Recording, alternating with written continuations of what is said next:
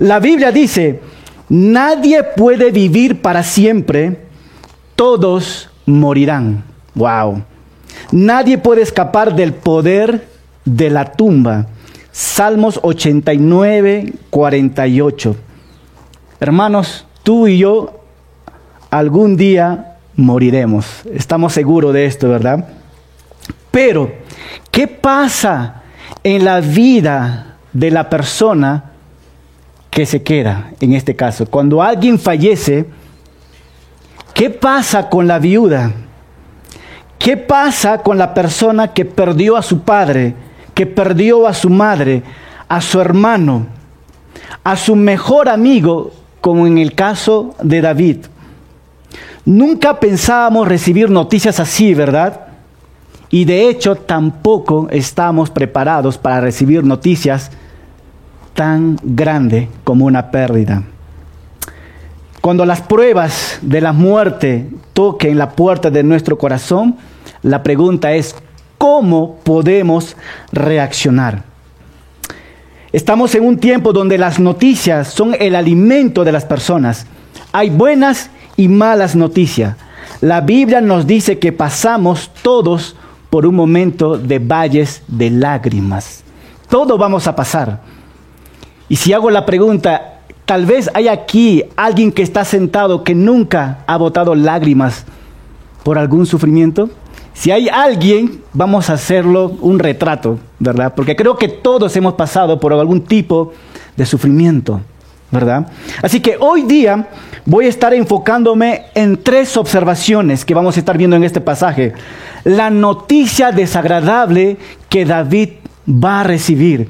Todos nosotros en un sentir vamos a recibir malas noticias. La segunda observación es una reacción llena de emociones. Cuando recibimos malas noticias, ¿cómo es nuestra reacción? Todos reaccionamos y vamos a ver nosotros cómo va a reaccionar el rey David. Y el tercero que vamos a ver, una verdad que todos debemos saber, que cuando alguien está pasando por un sufrimiento, necesitamos ser agentes de consolación con los demás. Padre amado, te damos las gracias por permitirnos reunirnos en esta mañana. Queremos preparar el terreno de nuestro corazón. Te queremos decir que te amamos, Padre. Queremos escuchar tu voz a través de segunda de Samuel. Háblanos, Padre, a cada uno de nosotros, como siervos tuyos que queremos escucharte. Y todo esto te lo pedimos en el nombre de Jesucristo. Amén. Amén. Cierto día, un pastor dejó su agenda y en esta agenda estaba una oración.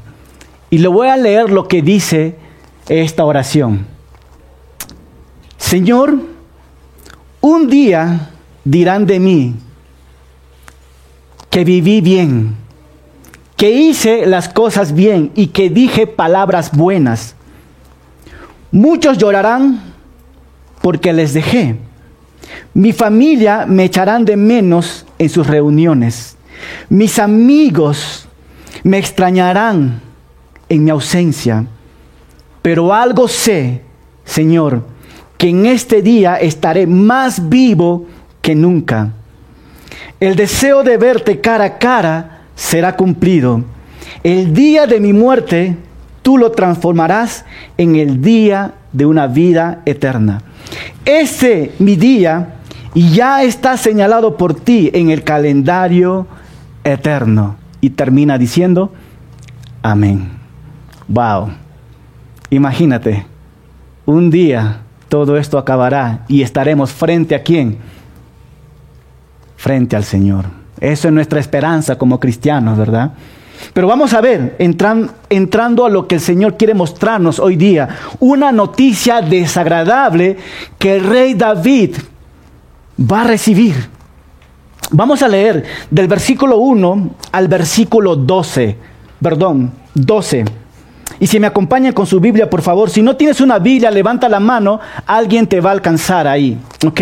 Si no, puedes seguirnos con las pantallas o abrir tu equipo de celular.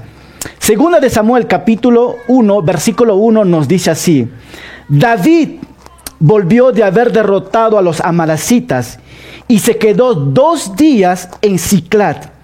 Esto sucedió después de la muerte de Saúl. Versículo 2. Al tercer día llegó un soldado que venía del campamento de Saúl. Iba con los vestidos desgarrados y la cabeza lleno de tierra. Al ver a David se arrodilló hasta el suelo e hizo una reverencia. Y David le preguntó, ¿de dónde vienes? Y aquel soldado respondió, vengo del campamento de Israel, de donde me escapé. Y David le preguntó entonces, ¿qué ha pasado? te ruego que me lo digas. Y el soldado respondió, el ejército israelita fue vencido y huyó, y muchos soldados cayeron muertos, y entre ellos estaba quién?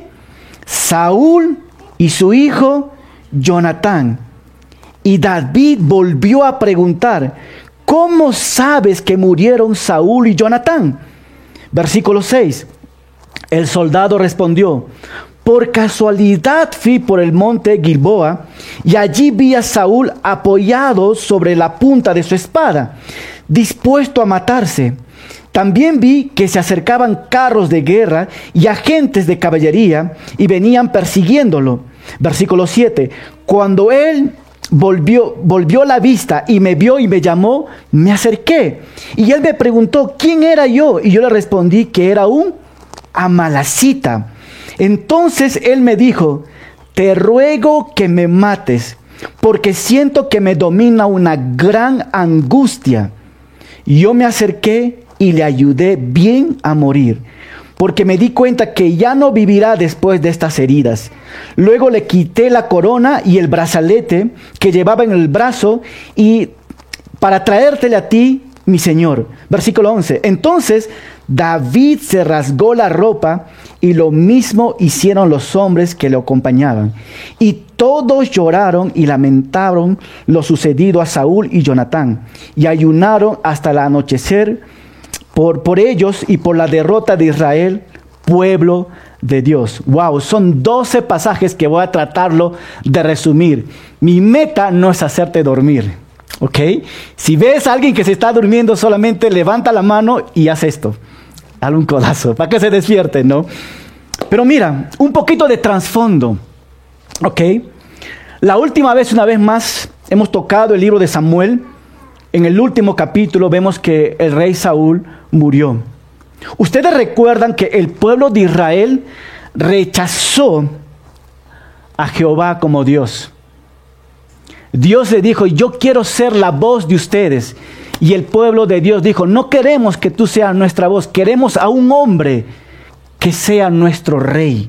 Entonces la nación de Israel rechazó, rechazó a Dios y buscó a un rey. Y este rey, ¿cómo se llama? Saúl. Este rey Saúl era un hombre guapo, agradable, no dice la, la, palabra, de buena apariencia y era guerrero, pero su devoción a Dios no era bueno. Inició bien, pero terminó mal. ¿Ok? Primera y segunda de Samuel forman un solo libro. No es un, libro dividido, no, no, un solo libro forman primera y segunda de Samuel. Este libro fue escrito en el año 1100 a 1200, ¿no? Y el lugar donde que se escribieron hay dos lugares, en Efraín y en Judá. El libro de Segunda de Samuel también está dividido en tres sesiones. Quiero que presten mucha atención. El libro de Segunda de Samuel está dividido en cuántas sesiones? En tres sesiones. Y estas tres sesiones son claves para poder entender todo Segunda de Samuel. La primera división que vamos a ver son los triunfos del rey David. Vamos a ver nosotros cómo Dios bendice las luchas de David. Va a una guerra y David gana. No por David, sino que Dios permite estos triunfos.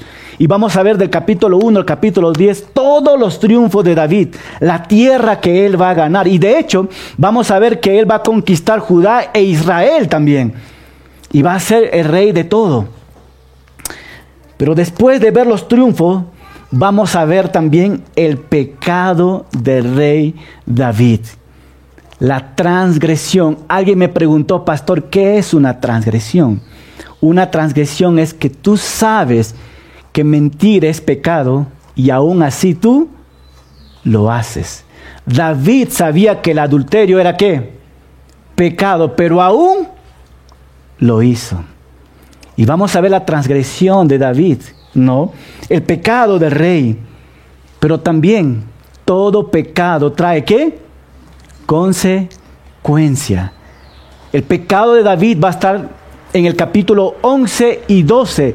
Y el capítulo 12 al 24 vamos a ver las consecuencias del pecado.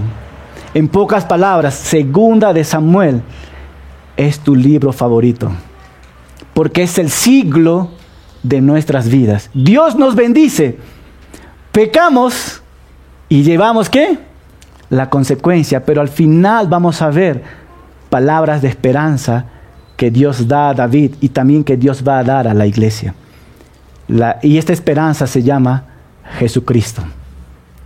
Va a estar impresionante segunda de Samuel. Entonces, segunda de Samuel realmente en primera de Samuel el enfoque estaba con el rey Saúl. Y en segunda de Samuel el enfoque va a ser quién? El rey David. Y si el enfoque va a ser el rey David, cama, yo necesito saber quién es este hombre. O necesitamos recordar quién es el rey David. El rey David es la segunda persona más mencionada en la Biblia. ¿Quién es la primera persona más mencionada en la Biblia? Jesucristo. Es la persona más mencionada en la Biblia. El segundo, ¿quién es? Es el rey David. Y en la vida del rey David nos va a mostrar la Biblia lo bueno y lo malo de él. Imagínate que en algún momento te toca que alguien dice, ¿sabes qué? Voy a escribir tu biografía. Y nos gusta que en la biografía nos digan las cosas que buenas. Todo el mundo quiere saber tus cosas buenas, ¿verdad? Pero lo que me encanta en la Biblia es que cuando va a mostrar a un ser humano, lo muestra qué? Lo bueno y lo malo. Porque ahí nos identificamos nosotros. Hay 62 capítulos dedicados en una sola persona es David. El tercera persona más hablado en las escrituras es Abraham, con 14 capítulos. Jacob con 11, Elías con 10. Así que si hay tantos capítulos enfocados en David, entonces quiero saber quién es David, ¿verdad? Entonces, de hecho, hay muchos sinónimos que hablan por el rey David. La ciudad de David, ¿han escuchado ustedes, verdad? Vemos también la estrella de David, el linaje de David, la descendencia de David, el tabernáculo de David. Ah, también vemos la raíz de David. Todo está conectado con quién? Con David. Entonces David fue el segundo rey de Israel. ¿Quién fue el primero? El rey Saúl. Y David es el segundo rey de Israel. Quizás el más grande de todos los reyes de la historia. David era hijo de Isaí viene de la tribu de Judá. Fue un joven valiente que mató a leones, osos y a un gigante filisteo llamado ¿qué? Goliat. Eso es un poquito de la biografía de David. David fue escogido y ungido para ser el rey de Israel. Dios le dijo a Samuel en primera de Samuel 16, 7, ¿qué nos dice? No mires su apariencia ni a lo grande de su estatura. El profeta Samuel estaba cometiendo un grave error, como todos nosotros los líderes cometemos el error, de ver que con los ojos, con la apariencia. Si Samuel se ha equivocado, imagínate, ¿quién, quién líder no sabe equivocar, no?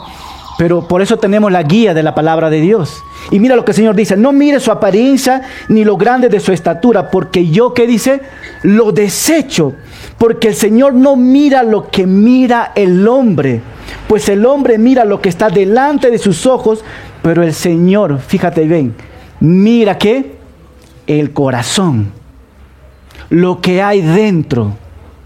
Tu vecino, el pastor, no lo puede ver, pero Dios puede ver lo que hay en nuestro corazón. Y Dios está diciendo, yo miro esto. Entonces, Dios vio esto en David. Y de hecho, David también, David nos dice que también tenía un excelente amigo. ¿Cuál era su amigo? Jonatán. Wow. Si yo te pregunto, ¿cuál es tu mejor amigo? Alguien dice tu causa. ¿Cómo lo dicen aquí? ¿Tu yunta? ¿Tu waiki? ¿Quién es tu mejor waiki? David tuvo su mejor waiki y se llamaba Jonatán. Andaban así, juntos.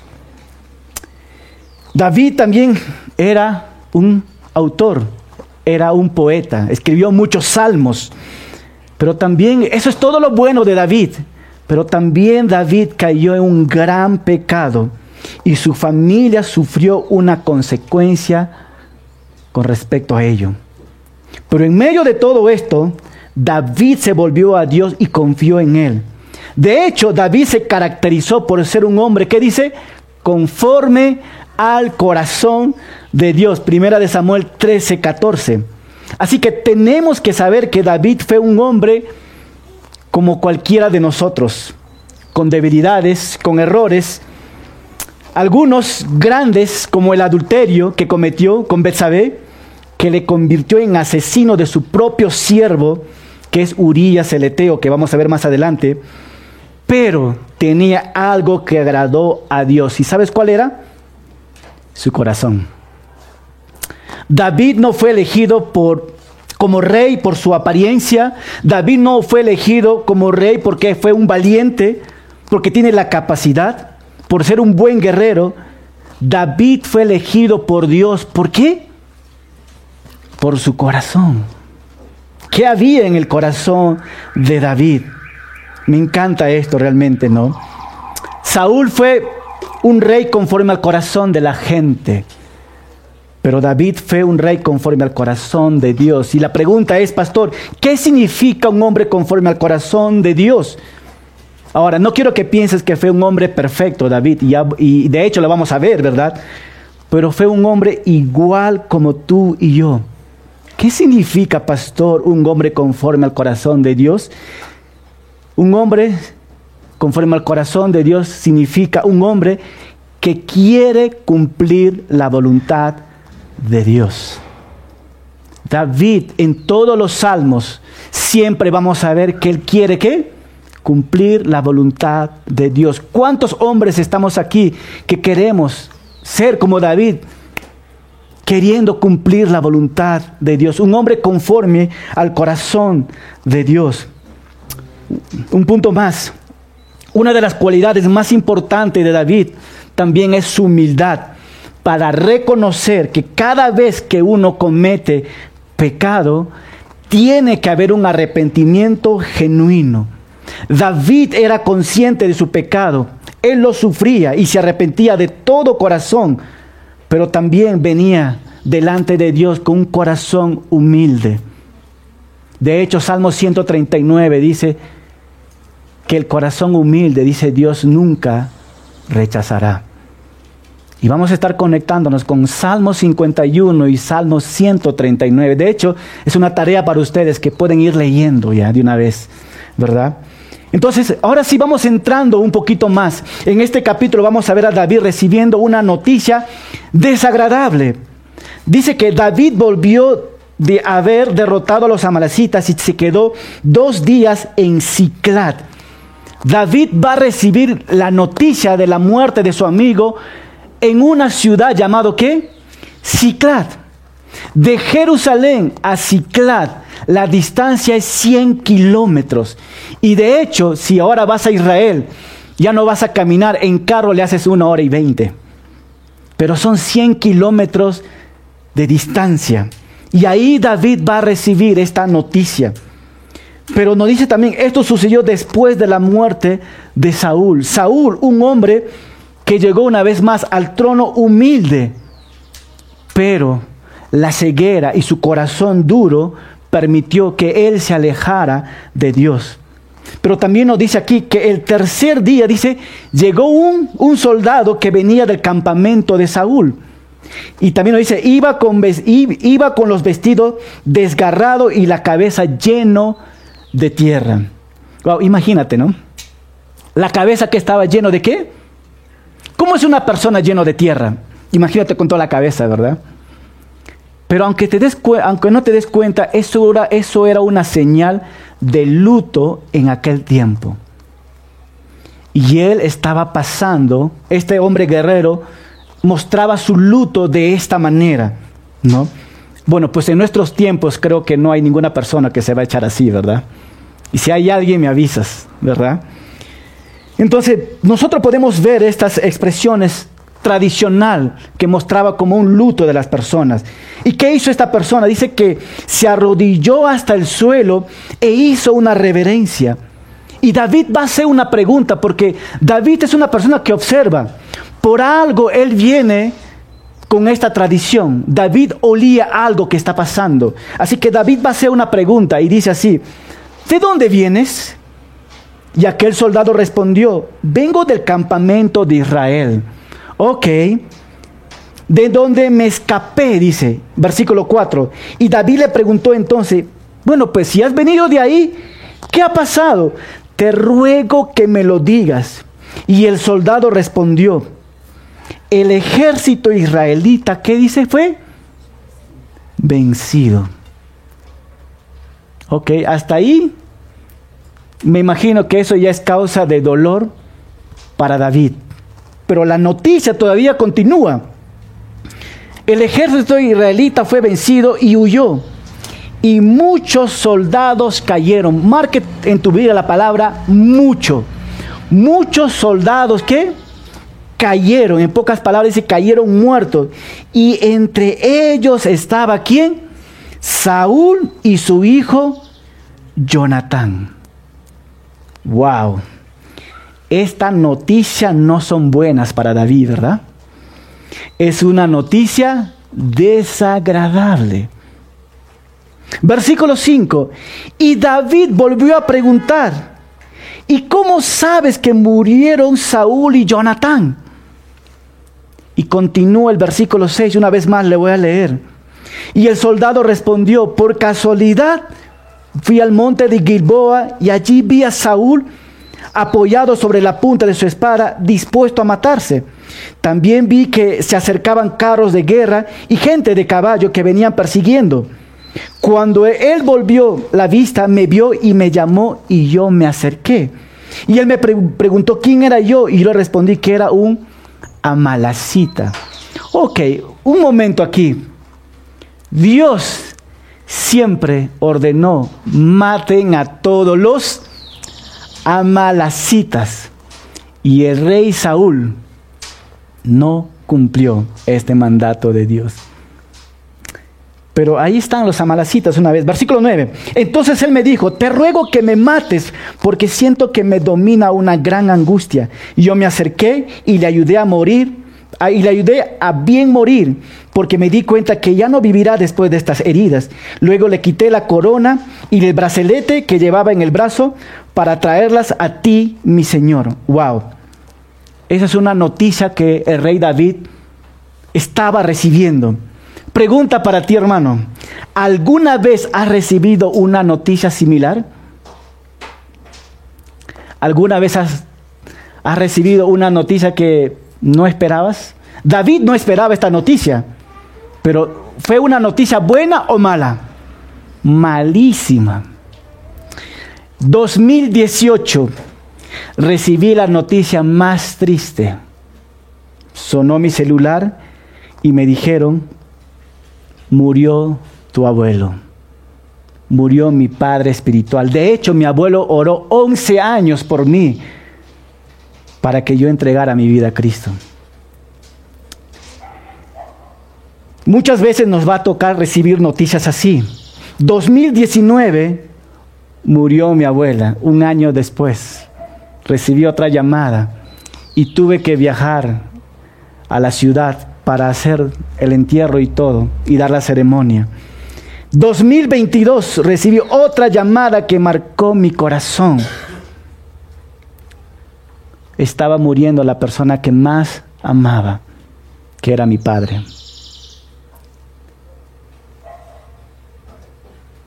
Quiero confesarles a ustedes que, que tuve miedo, que tuve miedo. Y un amigo pastor se me acercó y me dijo estas palabras. Cuando más miedo tengas, es cuando más necesitas confiar en Dios. Una vez más, cuanto más miedo tenemos, es cuando más necesitamos confiar en Dios. Y yo dije estas palabras, amén, amén. Cuando siento miedo, pongo mi confianza en Dios. Cuando tengo miedo, alabo su palabra. Y cuando tengo miedo, yo tengo que asumir que esto es la voluntad de Dios. Son noticias duras que nos pasan. Me pasó. Y seguro que a ti también te ha pasado. ¿Verdad? Versículo 11. Entonces David, que dice, se rasgó la ropa con esta noticia. Y lo mismo hicieron los hombres que le acompañaban. Pregunta, hermano, ¿cuántos hombres acompañaban a David? Más de 600, eran hombres guerreros. La vez pasada dijimos que e, e, eran gente del callado, eran de la gente brava, gente que no tenían compasión en nada.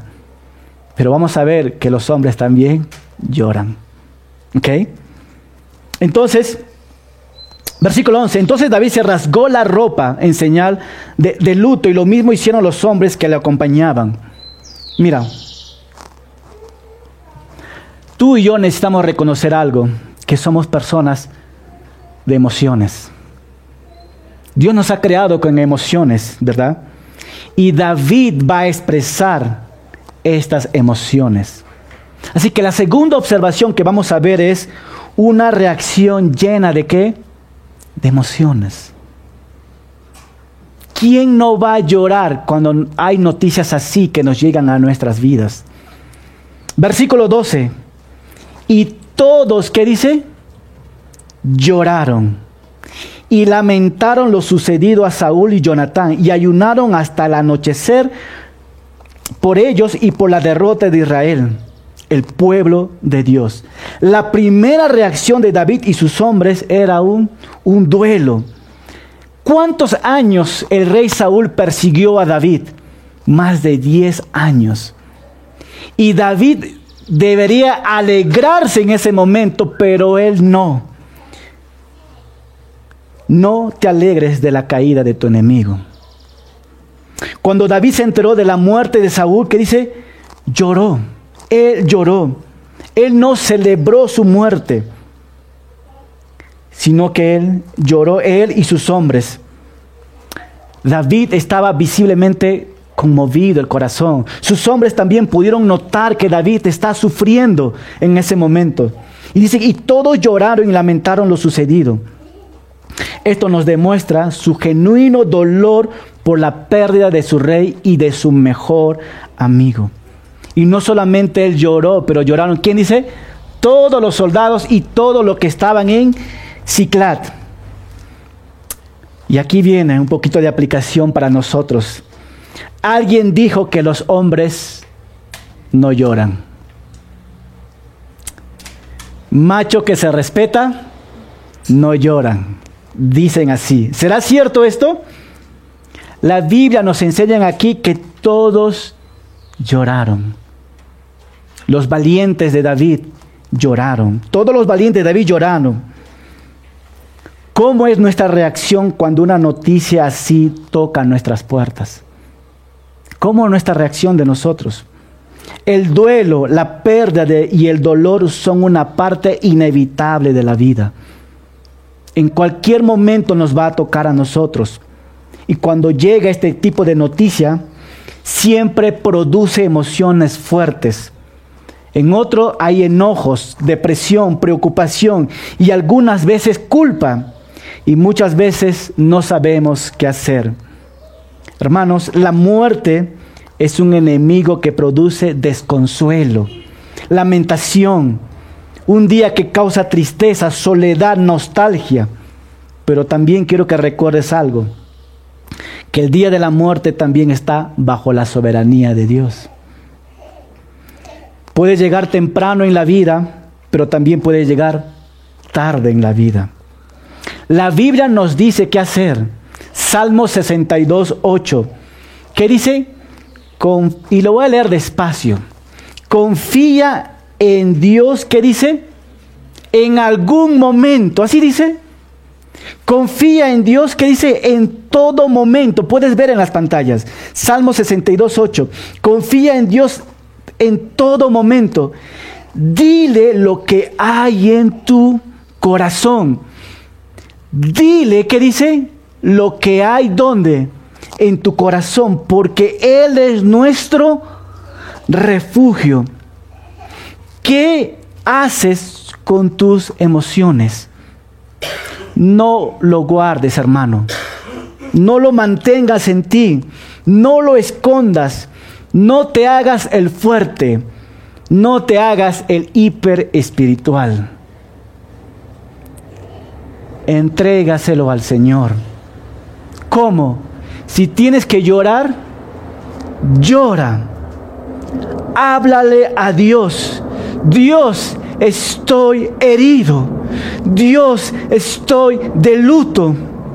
Dios, no puedo más. Dile a Dios lo que hay en tu corazón. No lo guardes.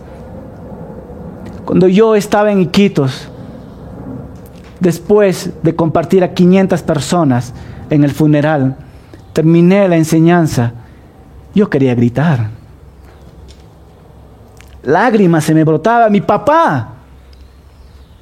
Recuerdo cuando era pequeño, él me abrazaba y de hecho cada vez que yo lo agarro a mi hijo, recuerdo vienen a mi mente. Yo me fui al baño y lloré. Hay momentos que tienes que expresar tus emociones. Dile lo que hay a Dios en tu corazón. Dile a Dios, mi alma está triste, no puedo más. Ayúdame, Dios.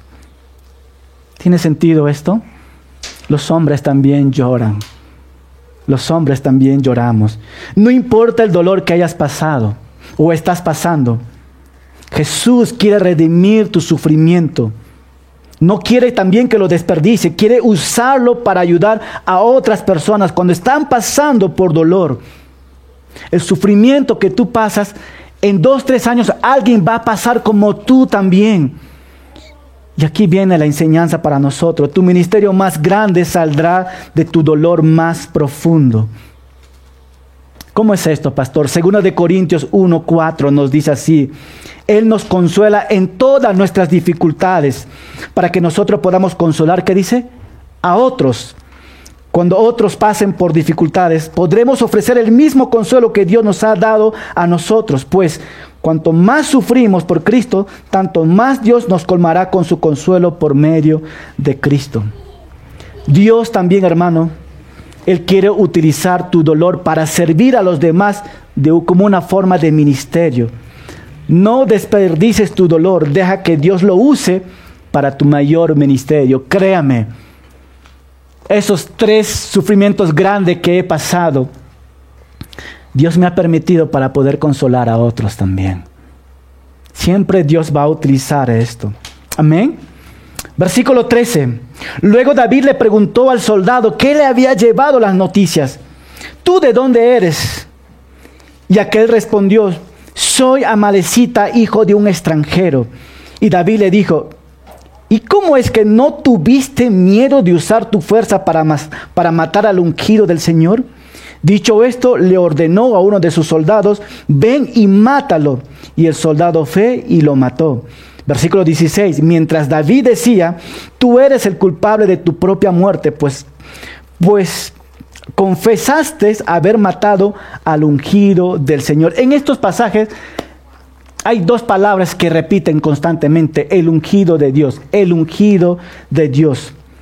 David era un hombre que respetaba a los ungidos de Dios. Mira, el rey Saúl quería matar completamente a David. Y David tuvo oportunidad para matarlo, pero él no quiso matar porque recordaba que, que él era el ungido de Dios. ¿Cuánto nosotros podemos aprender como cristianos, personas ungidos por Dios? Pero de verdad, personas ungidos. Porque hay todos, hay muchos que se declaran ser ungidos, pero no lo son. La persona ungido por Dios se lo reconoce por sus frutos. ¿Cuánto decimos amén por esto? Por sus frutos. Tú puedes verlo.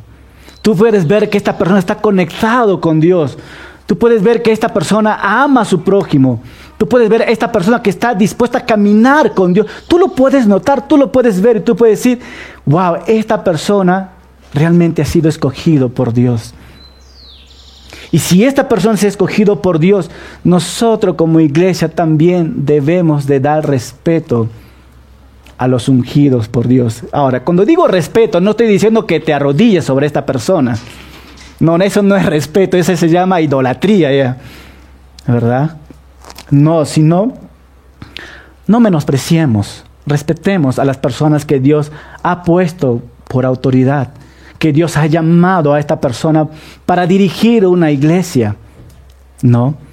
Y eso nos enseña el rey David. De hecho, Salmos 105, versículo 15 nos dice, no toques, dijo Dios a mis ungidos, ni hagas mal a mis profetas, ¿no? Entonces, tú tienes que ver bien quién es el ungido de Dios. Los frutos siempre hablan de eso. Si no hay frutos, entonces no es un hombre que Dios ha llamado, pues, ¿verdad? Entonces, ¿qué más podemos ver? Versículo 15 nos dice, dicho esto, lo ordenó a uno de los soldados, ven y mátalo, y el soldado fue y lo mató. ¿Será cierto esto? Hay una contradicción entre el último capítulo de primera, de primera de Samuel, que es el capítulo 31, nos dice que el rey Saúl agarró su espada y él mismo se mató. Y ahí estaba su otro hombre de confianza que lo arrebató y lo mató. Pero acá nos dice que no, que no se mató el rey David, sino que un amalacita mató a David. Y de hecho los teólogos están divididos en esto, ¿verdad? Pero personalmente yo pienso que el, rey David, el, perdón, el rey Saúl, él mismo se mató, ¿no? Y, y, podemos ver en crónicas también un poquito más de su relato de él, ¿no? Pero los últimos versículos que vamos a ver, vamos a ver la reacción de David. Acuérdate que David era un salmista, era un poeta, ¿no? Hay algunos hijos, cuando sus padres fallecen, dedican una canción, dedican un poema. Y aquí vemos que David, como era un poeta, va a hacer un poema impresionante porque sentía el dolor de su mejor amigo y del rey Saúl. Así que quiero leer del 17 al 27, ¿ok? Nos dice así, versículo 17, y David entonó este lamento en memoria de quién, de Saúl, y de Jonatán y ordenó que lo aprendieran los descendientes de Judá. Ok chicos, dijo, ¿sabes qué? Hay una tarea para ustedes. Me van a aprender de memoria este poema, esta canción. Y de hecho lo aprendieron, ¿verdad? Pero ¿qué dice? Ah, versículo 19. ¿Cómo ¿Cómo han perecido los valientes? Tu gloria, Israel, ha perecido en las montañas. Versículo 20. Que no lo sepan en Gad ni lo anuncien en las plazas de escalón, que no se alegren los filisteas, ni salten de gozo las hijas de, los, hijas de incircuncisos. 21. Que no caigan sobre ustedes montes de Gilboa, ni, ni, rocío ni lluvia que fertilice sus campos, porque allí cayó el valiente Saúl con su escudo, como si no hubiera sido ungido como rey. Nunca Jonatán retrocedió en su arco, ni Saúl con su espada recluyó el ataque. Querido Saúl, amado Jonatán, inseparable en su vida, unido en su muerte, eran más ligeros que las águilas y más fuertes que los leones. Lloren por Saúl, mujeres de Israel. Él las cubrirá con finos vestidos de escarlata y les, y les adornaba con joyas de oro. Versículo 25 cómo han perecido los valientes en la batalla. Murió Jonatán en las altas montañas. Cuando me, angustié tu muerte, mi hermano Jonatán, Dulce, maravilloso fue para mí tu amistad. Tu amor superó el amor de las mujeres. Versículo 27. ¿Cómo han perecido los valientes? Han quedado destrozados las armas de guerra. Wow. ¿Qué es lo que podemos ver nosotros acá una vez más? David está escribiendo un poema. Algo que nace de su corazón. Es un poema fúnebre expresado por David. David expresó su dolor escribiendo como un canto, un canto fúnebre una vez más, ¿no?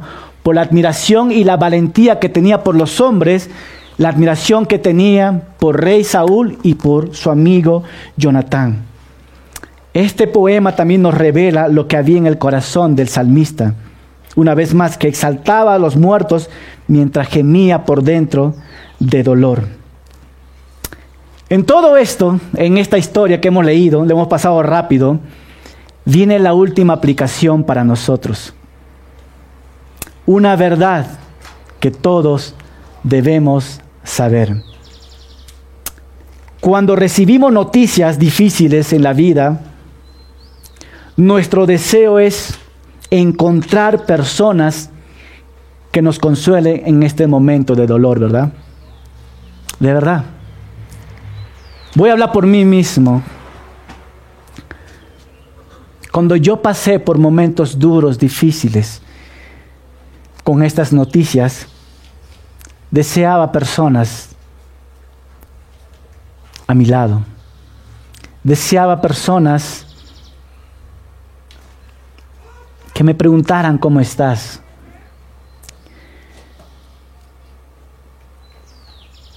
Pero sí, y aquí viene nuestra aplicación, a veces nos enfocamos en la muerte, pero nos olvidamos del que queda. El que queda también sufre, ¿verdad? Nuestro deseo es encontrar personas que nos consuelen en momentos de dolor. Esta es una verdad que todos debemos saber. Aquí viene una aplicación para nosotros, hermano. Abre tus ojos y tus oídos y consuela a otros.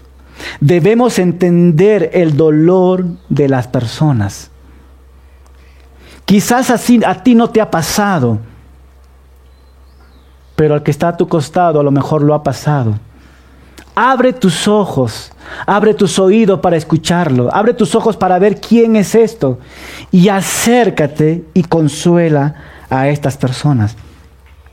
Y muchas veces la manera de poder servir a alguien que está pasando por estos momentos es escucharlo siéntate y escúchalo por una hora. Y créame, estas personas quieren expresar. Muchas veces no necesitas decir nada, solamente acércate y bríndale un abrazo. Esa señal de abrazo estás diciendo, estoy contigo, estoy contigo. Ora por él y ora de verdad. No digas que vas a orar y no oras, sino ora de verdad por esta persona. Y de hecho Pablo tenía agentes que le consolaban. Colosenses 4:11 nos dice, también lo saluda Jesús, dice, llamado el justo. Estos son los únicos judíos que me ayudan en el reino de Dios. Y para mí han sido un han sido un gran consuelo. David tenía hombres de qué? De consuelo. Te voy a decir algo. Tu pastor necesita hombres de consuelo.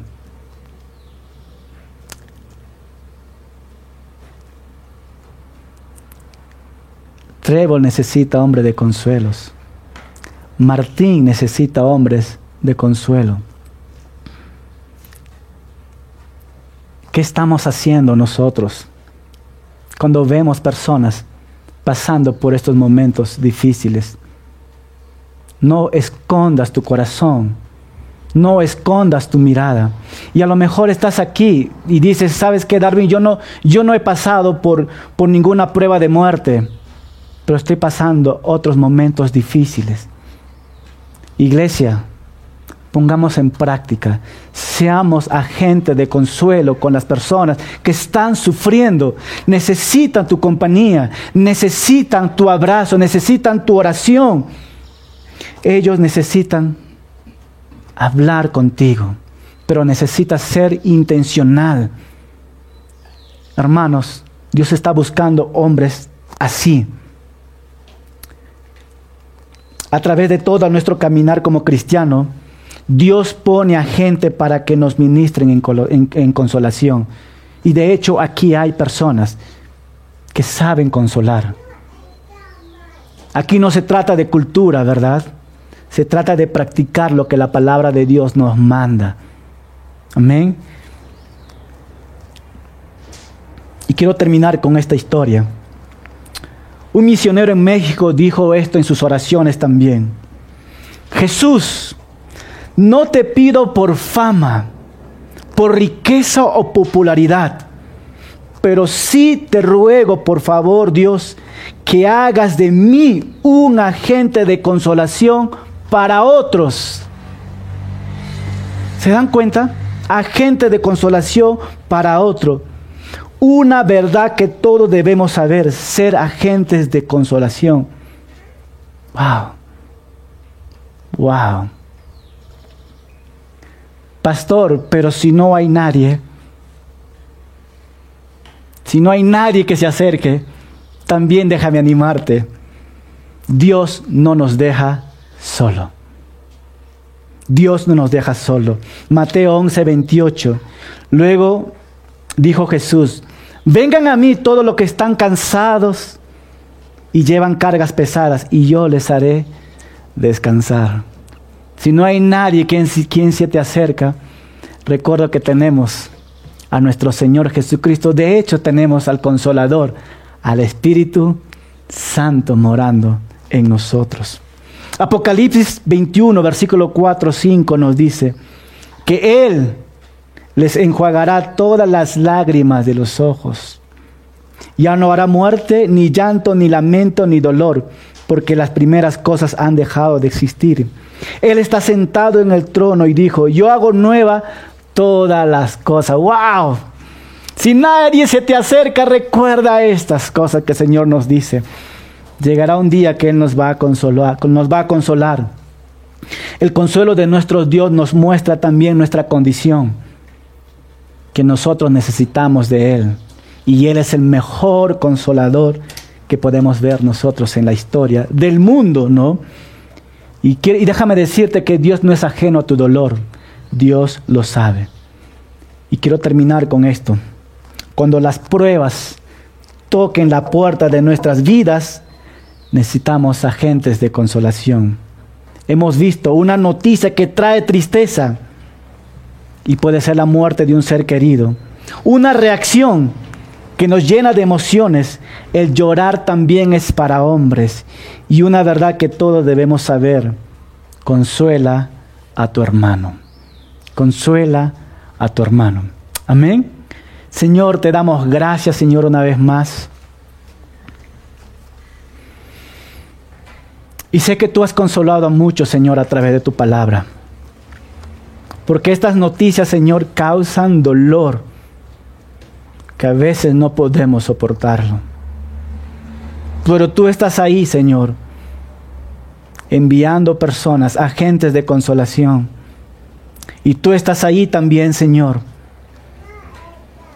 recordándonos con tu palabra que no estamos solos y que tú estás con nosotros. Señor, consuela a las personas que están pasando por momentos difíciles. Y exhórtanos a nosotros, Señor, una vez más, a ser personas de consolación a otros que pasan momentos duros. Gracias por tu palabra, Señor. Te lo pedimos en tu santo nombre Jesucristo. Y todos decimos, amén.